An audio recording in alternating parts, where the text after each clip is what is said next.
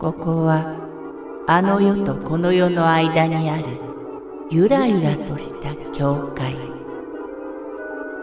闇に見入られさまよう者のみがたどり着く大曲が時の世界へようこそ。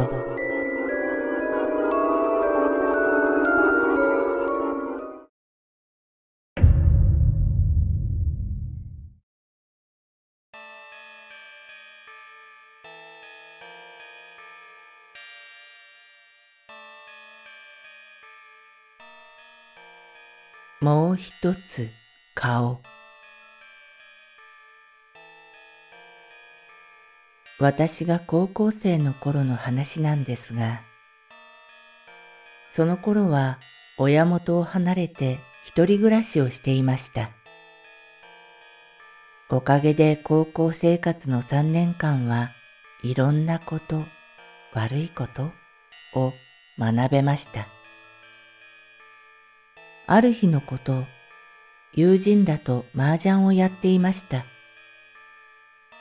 ふと玄関の外にある廊下の方からなんとなく声がしました。みんなが何気に玄関へ目をやり、一人が「なんか声がしなかった?」と言い始め、4人で女の声だったようなと話していました。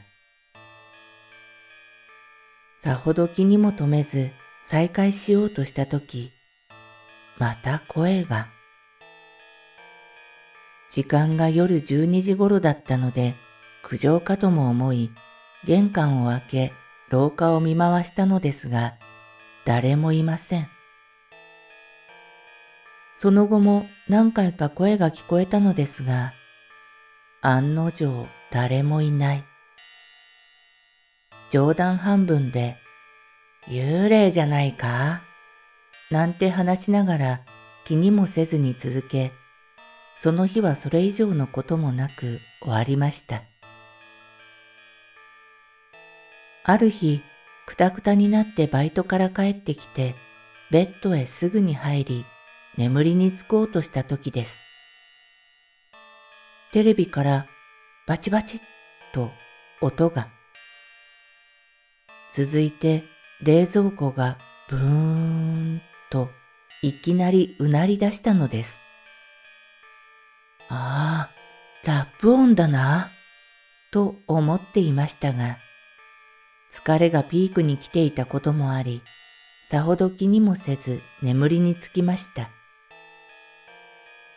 それからは一人の時は必ず鳴るようになっていたのですが、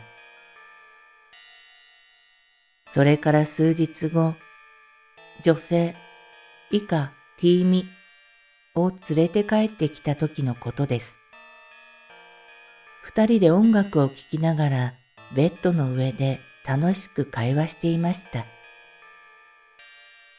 その時、コンコンと誰かが玄関を叩く音が。そしてもう一度強く、ゴンゴンゴン。ああ、もう誰だよ。君にごめん、見てくると告げ、玄関をガチャ。しかしそこには誰もいない。はっ、もしかしてあの時の幽霊かもと思いました。T ミが怖がるといけないので、廊下へ出て独り言の芝居をしました。今さ、女いるから今日は帰ってくれ。その後、T ミとエッチを始めた時です。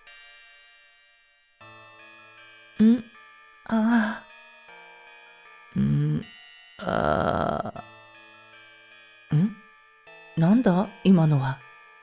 なんか違和感があった。声が二重に聞こえたのです。背筋に悪感が走りました。この声の主は、ひょっとして。ベッドの周りを伺いましたが、何もいません。窓の外を見ても誰もいないのに、声は相変わらず2つ聞こえる。怖いけど、いろいろ好奇心も湧いてきました。私がゆっくりとティーミを包み込もうとしたとき、ティーミの顔の上にもう一つ顔があったのです。あったというよりも顔が浮かんでいた。顔はぼやけていてはっきりとはわからないんですけど、もう一つ顔があったんです。それからというもの、この彼女と言っても幽霊ですが、は必ず出てきます。あれから部屋に居ついているみたいで、一人で寝ていると部屋の中に立っていることがあります。結局、幽霊の彼女とは高校生活3年間ずっと一緒に暮らしました。高校時代に何回か付き合った彼女たちより長いような気がします。